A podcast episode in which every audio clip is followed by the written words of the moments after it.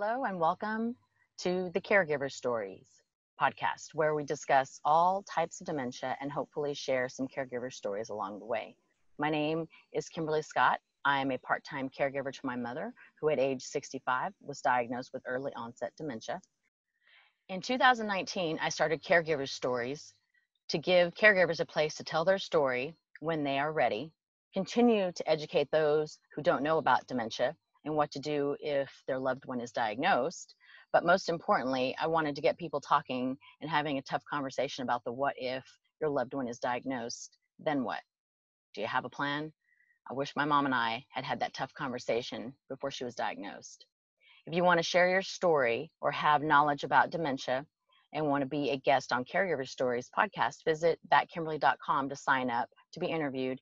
And while you're there, you can pick a platform you prefer to listen to the, to the podcast on, whether it's iTunes, Spotify, Google, YouTube, Amazon, Alexa, SoundCloud, all those great places.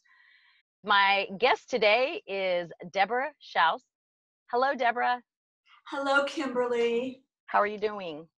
I am doing just fine. I'm so delighted to be talking to you on one of my very favorite subjects in the world. Oh, I'm very grateful for you giving me your time and sharing your very favorite subject in the world.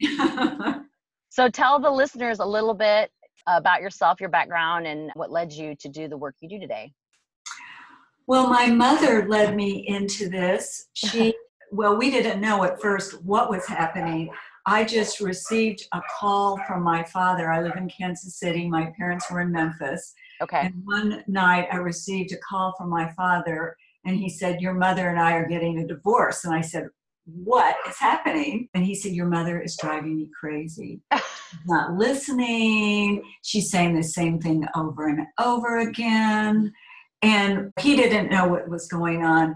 We didn't know what was going on. Yeah. So I invited my mom to come up and stay with me for a while to give my dad a break. Uh-huh. And during that time, I saw what was going on. I saw my mom was very repetitious. She was constantly losing things. Her purse was in the bathtub. You know, she couldn't get ready to go places. And I could understand his frustration more. But I tell you, it took us a while to figure out what is happening and how do we support her. Mm-hmm. So that was the very beginning of my journey into dementia with my mom. When you went to go get her diagnosed, was she okay? One, with you going to the doctor to do that, and then once she was diagnosed, did she know and you know comfortable with the diagnosis? Was she open with it? Is what probably a better she, word to ask. She was open in this way, Kimberly. That that's a really good question. My mom at one point said, Your father gets so upset hmm. every time I repeat something or I make a mistake. And she said, I wish he wouldn't get so upset. This is the way things are, and I just have to make the best of it. Mm. So I love that was so helpful for me to hear her saying that I'm not sure she fully grasped. We none of us fully grasped what was happening. Mm-hmm. But what what happened with my mom during her dementia? She had always been a person of great rules and judgment, and mm-hmm. she let go of that and became very playful and sweet. Mm-hmm. So one of my gifts, and, and that's what I made a vow to myself, I'm going to stay connected to my mom throughout the process and I'm going to look for what is good about this. And that's where my journaling, my writing really helped me. Oh, yeah. But one of the gifts was this new relationship with my mom. Mm-hmm. New sweet relationship where she was playful and, you know, didn't care what I was wearing or any of those little things that used to bother her. Yeah. Well, that's awesome. That's it's great when you see that side of someone. My mom, sometimes she's okay with it and sometimes she's not, but it did yes. take a moment for my family to better understand that she's going to repeat the question a hundred times and you just have to continue to respond and answer. It took me about a year to get comfortable and still, you know, I go there every month, but I'm still learning and it's because it's an ongoing process. You know, Kim, I really appreciate what you said. And I think that being a care partner for someone living with dementia is one of the most creative and spiritual things you can do. Because as you said, it's new every moment. Mm-hmm. And you have to be so flexible. And one of my biggest lessons it took me a while to learn is go to where she is. I kept trying to bring my mom back to reality, and that just doesn't work well for anyone. And I think when I learned to try to just journey to where my mom was, and if she said something I didn't quite understand, to ask questions or to try to engage in in some way, it was mm-hmm. more relaxing for both of us. Have you had that kind of experience? I have had the experience where I just continue to repeat myself. I find that when I get her out with me whether it's to go see a friend or to go on a errand whatever the more interaction that she has with people that she does not know it teaches me things and helps me get comfortable with the uncomfortable of her repeating herself in front of others that might not know. My next step is to start asking her questions on the why. If i don't agree with it or you know i try to redirect things mm-hmm. which sometimes works and sometimes doesn't. So you know yeah so I think I'm not going to totally stop the redirection because it definitely helps in her not getting upset as much. But I think that maybe when the redirection is not working, I'm going to go ahead and try the asking of the questions. I just learned about that. so, well, what I really appreciate is your openness because I think that's part of being a flexible care partner is being open and we don't know what to do. And I think that's one thing that often isolates people mm-hmm. who are with dementia. Their friends, their families don't know what to do. They don't have the best way to act. And I think we all need to understand that's okay. Yeah. Because the most important thing is that they get to be around the people they care about. Yeah. And even if you're, you know, just singing, humming a song together yes. or doing an art project or sitting together holding hands, you're together. Yeah. And embracing yeah. those new ways of being together is so important. Mm-hmm. Absolutely. And being there in the moment, I definitely have gotten better at either being there in the moment or just including her in the moment, you know, giving her the option to whether she wants to go to the movies with, mm-hmm. you know, mm-hmm. me and my nieces and my nephews, or she wants to, you know, go to Walmart, even though it probably stresses her out more, you know, because after five, she doesn't want to go anywhere and she sits and watches yes. television because that's, yes. you know. Yes. So you use the word care partner. I like that. I like care partner. well, where, you know, where did that come from? Well, several years ago, I wrote a book called Connecting in the Land of Dementia Creative Activities to Explore Together. Uh-huh. And during that book, I interviewed about 70 people from all over the world who were working with people living with dementia through using creativity, imagination, the arts. And I did a lot of research in trying to find out what is the best word to use. Mm-hmm. Or, you know, caregiver is a word used a lot. But I like care partner because there's two people and they're helping each other. Yeah. you know, we, as the person who is not living with dementia, we are learning so much from our loved one or friend who's living with dementia. And so it really is a partnership. Mm-hmm. And I like that thinking about it. It's an equalizer. And I think that's one of the things to find as many equalizers as we can. Absolutely. Uh, one of the things I like about the, the creative activities is that there's lots of activities like you know arts activities where you don't have to have any talent in art you don't have to know anything Mm-hmm. And often it's two people, you know, the care partner and the person living with dementia, trying something new together. Yeah. So they're equal. Yeah. And what's interesting is the person living with dementia often has more freed up creativity, is less self conscious about, oh, I can't draw. yeah. The person who is not.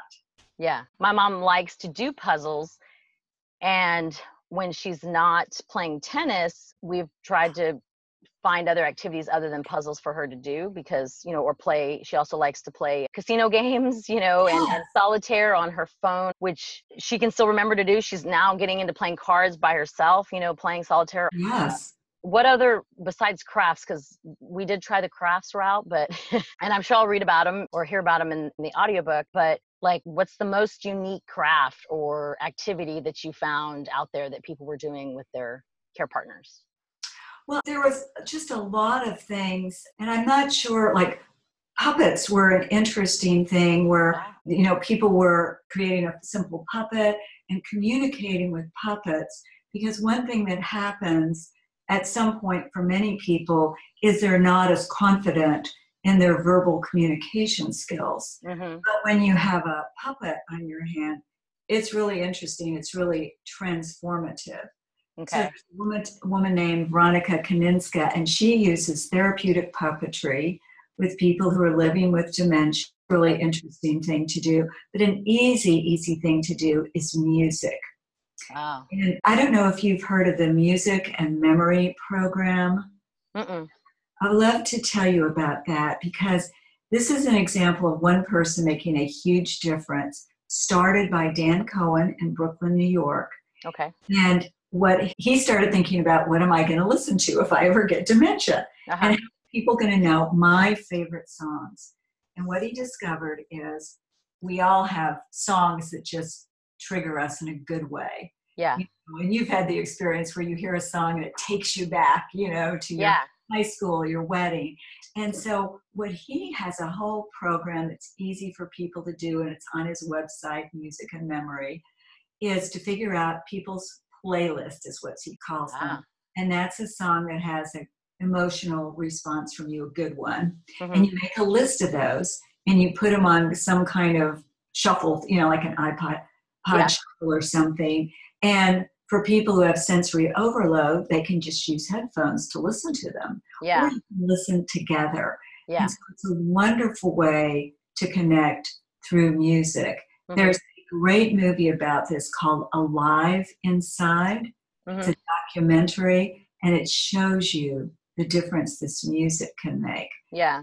That's an easy thing for families to do together. We often invited even neighborhood kids who could play an instrument over to have a little concert, you know, just mm. to have that social interaction. Yeah. And also just, you know, I like the way like your mom loves to play tennis and cards figuring out ways to keep your people involved in their hobbies all the way through. So if they need to amend at some point, you figure out another way to do it. Mm-hmm.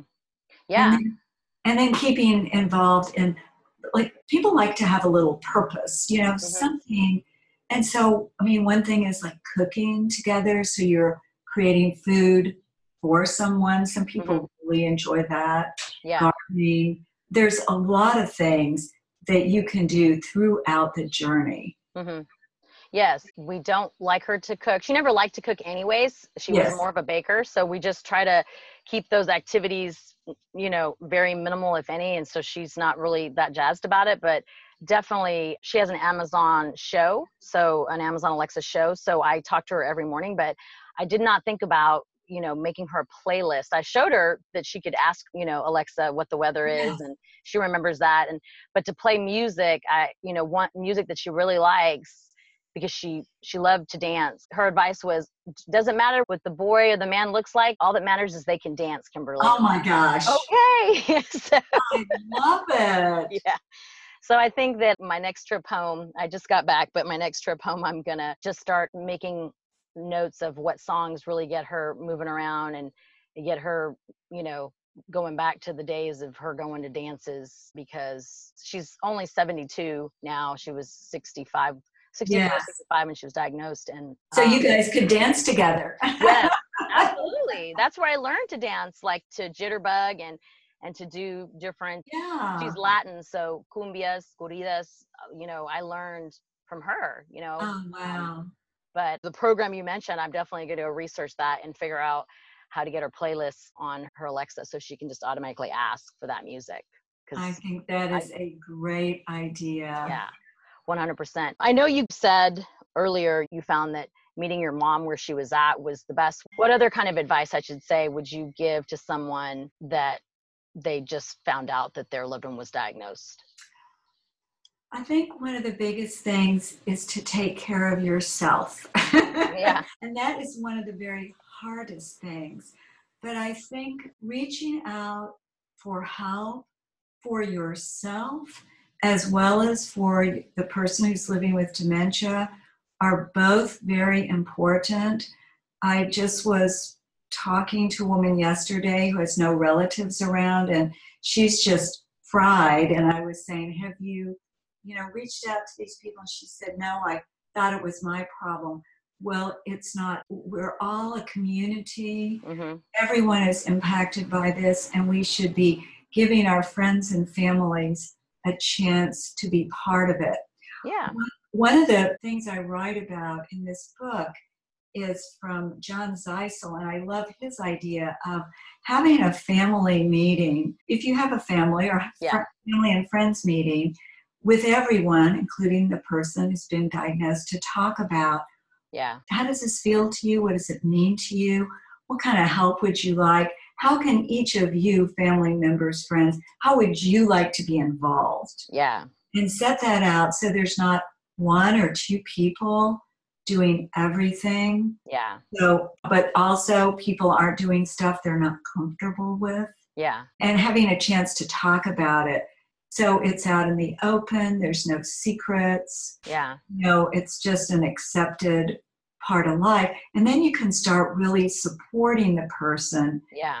seeing what is it like one question i love is what is it you want to continue to do all through your life you know what are the things that are really important to you one of my friends her husband loves reading the newspaper every morning loves having coffee and reading the newspaper and so they have a newspaper and every morning he reads it and sometimes it's upside down and sometimes it's not Yeah.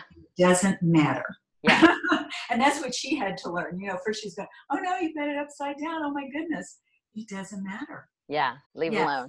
Yeah. we had a family meeting. It didn't go that well because my brother was still in denial. Yes, um, Some family members or friends of hers take a little bit longer to accept that she really it's not the same person, you know, even though it seems like she's fine when they talk to her that day or that moment that she's fine. My brother it took him a while to get that she cannot go to the grocery store by herself because she cannot find her car. It's just Right. it's what it is, you know. She Yes. cannot pay her bills by herself because like all track of time is gone, you know. yes. So, you know, it's gotten better over the years, you know, but the very first year and a half, that was something I had to bring everybody together and it didn't go as well. It's gotten better now. He's accepted. And my stepdad, same thing, you know, even though he was around her the most, he's better now. It still stresses him out. But I think reminding, as I reminded all of them, that we're on the same team, you know, we want the best for her. We want to be in the moment with her and just enjoy the time we have left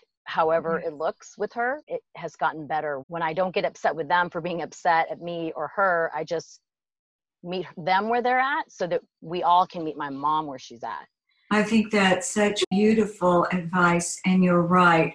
You know, describing an ideal scenario, but everybody has their own way of looking at things. Some people can't take it.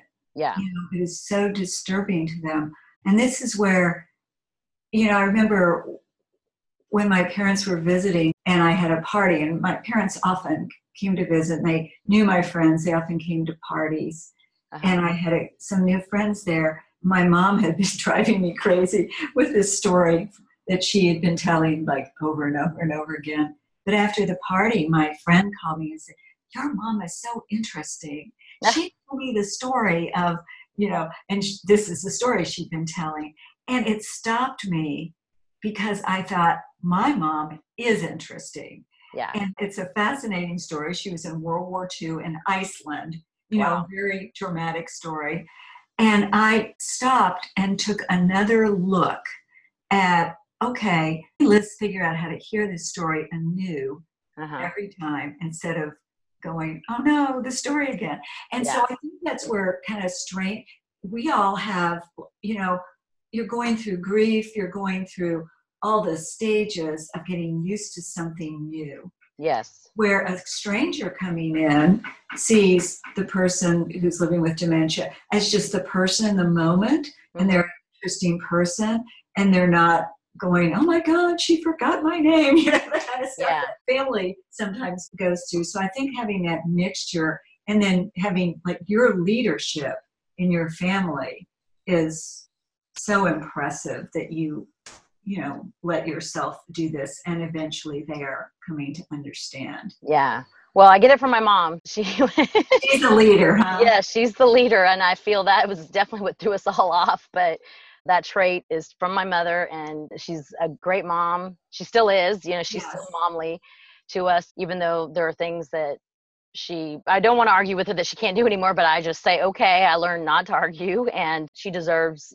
the very best in her end years and our attention yes. and you know the dignity part the respect part is something that was very important that i didn't realize the way that i responded to things she felt i was being disrespectful so i had to really check myself i still do um, because yes yes i think it's confusing when you go from being you know just the daughter yes being a care partner and really looking out for your mom in a new way. Yeah. And then balancing that back into you're still the daughter. And that's yes. an important relationship. Absolutely. Did your dad, how was the dynamic since your dad was still there with you and your mom, you know, and it was yeah, that was very interesting. First, you know, my dad kept everything to himself as long as he could. Okay. and then finally, you know, he got ill and he was then ready to have my help.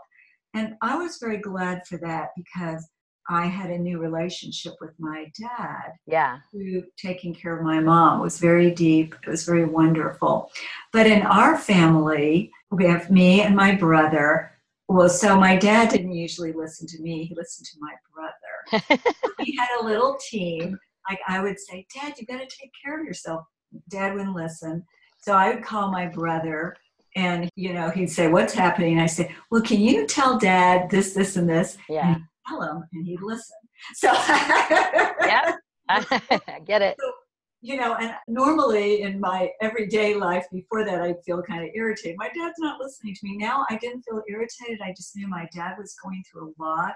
He was very devoted to my mom. He really taught me a lot about the power of love mm-hmm. and showed me, you know, really what that looks like. Yeah. But it was hard for him to grasp it all and admit what was happening. That was yeah. really, really hard for him. Yeah. Yeah, it is. But at the end of the day, you know, what was important was your mom and you guys putting things aside to just be there for her, you know. That was it. And yeah. I have one more book I want to tell you about because when my mom got dementia and I was confused and sad, all the feelings you have, mm-hmm. I started journaling because I'm a writer and that was my natural thing to do. Uh-huh. And then I started writing essays. I wanted to document what was going on. Yeah. And those essays became a book called Love in the Land of Dementia Finding Hope in the Caregiver's Journey. That was years before the other book, and I was using the word caregivers. Okay. It's my story with my mom and dad, but it's a universal story about the stages of dementia and what mm-hmm. families go through. And so that's something that is a very cathartic book. It's filled with hope. And that's something that's been really important to me. If you just go to a medical lecture on Alzheimer's, most of the time it's pretty depressing. Yes and 100%. but that's the tiniest part of it yeah because you've got a vibrant interesting person mm-hmm. who is there yeah. they may be communicating in a different way they may have personality changes yeah. but the person you love is there yeah and then the amazing creative spiritual part is how do we stay connected yeah well good for you for sharing because that's something that one is very courageous, you know, going through that period and being able to share those stories with others so that they can learn. It's something that is absolutely needed because I was so overwhelmed that I took the advice of five friends, you know, it was a handful of them. I Yeah. don't know if the exact number that led me do this, do this. But even after that, when I stopped crying all the time, Yes. You know, yes. like, like when you Google, it's just very overwhelming. And so just sharing your stories, you know, I have found in the last five years, especially since I'm very open about going back and forth and being the part-time caregiver you know that people ask me well more of my friends are having you know someone in their family is being diagnosed and and so you sharing your story and building awareness is so important because people are not talking about what if. What if someone in your family that's very close to you gets dementia you know is not able to take care of themselves period what do you do like yes. if there hasn't been a conversation and there isn't some small little plan, then you don't know. Like my mom, I didn't know that she had no life insurance because she let it lapse. I didn't know. I had to find all her bank accounts. You know, I had to find all these things. Yes. And, you know, I know that she doesn't need to go anywhere. We have the resources in where she lives, but there will be a day when she can't live at home. And, you know, it's just, you don't know what you don't know. So by you sharing your stories and, you know, the many other people that have books out, because there are a lot of books, I'm blessed to have gotten to talk to so many authors that have gone through this that it's just, that's the way we learn. And there's more and more people that are being diagnosed. So right. with not Yeah. enough caregivers. And I think, and not just people who are writing books, sharing stories, but like what you're doing, making it an ordinary topic of conversation. yes. There is such a stigma about this disease in our society still. And so the more we talk about it, the more we normalize it, the more we all get to be around people who are living with dementia, Yeah. you know, then the more it seems like we want people to be woven into our society and to Yeah. stay engaged and to keep teaching us. Absolutely. 100%. Well stated. so, Deborah, tell folks how they can get a hold of you if they have any more questions and where they can find your two books. Absolutely. I'd love to hear from anybody. I have a blog that has a lot of useful information on it. It's dementiajourney.org. Okay. So love for you guys been doing it for five or six years. So I've got all kinds of activity ideas and you know ideas that are just practical and Mhm. inspiring both. And then we have a YouTube channel, also Dementia Journey, with my name on it, Deborah Shouse, with interviews with experts on the field of dementia, creativity experts. Mhm. And we're doing a lot of work here in Kansas City with memory cafes. So we're showing what that looks like, and you can get ideas from those to do either in your community or at home. Awesome. So yes, and I'd just be happy to hear from people. And so the email is very simple. It's my info, M as in mom, Y, I, N as in Nancy, F O, F as in Frank, my info at POBox.com, like post Okay. office box, but no periods, POBox.com. Awesome. Well, I'll be looking up and having my mom's care partner go watch some of those YouTube videos to learn, and maybe even my stepdad, because, like I said, it takes a village and it's a learning process, you know, and It nobody's really journey is the same. So I'm very grateful for you, and I appreciate you for joining me today and sharing your story. Thank you, Kimberly. It's been an honor. Thank you. And to the listeners, thank you for tuning in today. If you know somebody who could use Deborah's story, please share the podcast and all her social media. While you're sharing, please rate the podcast, if you will, on whatever you're listening to, whether it's iTunes, Spotify, Google, SoundCloud, Alexa. And until next week, remember sharing is caring. And to those caregivers listening, take care of yourself so you can continue to take care of others and to all those that have not had that conversation with your family about the what if something happens and they can no longer care for themselves, then what? Do you have a plan? Take it from a daughter with a mother that has dementia. I wish I would have had that tough conversation with her because tomorrow is promised to no one. Thank you.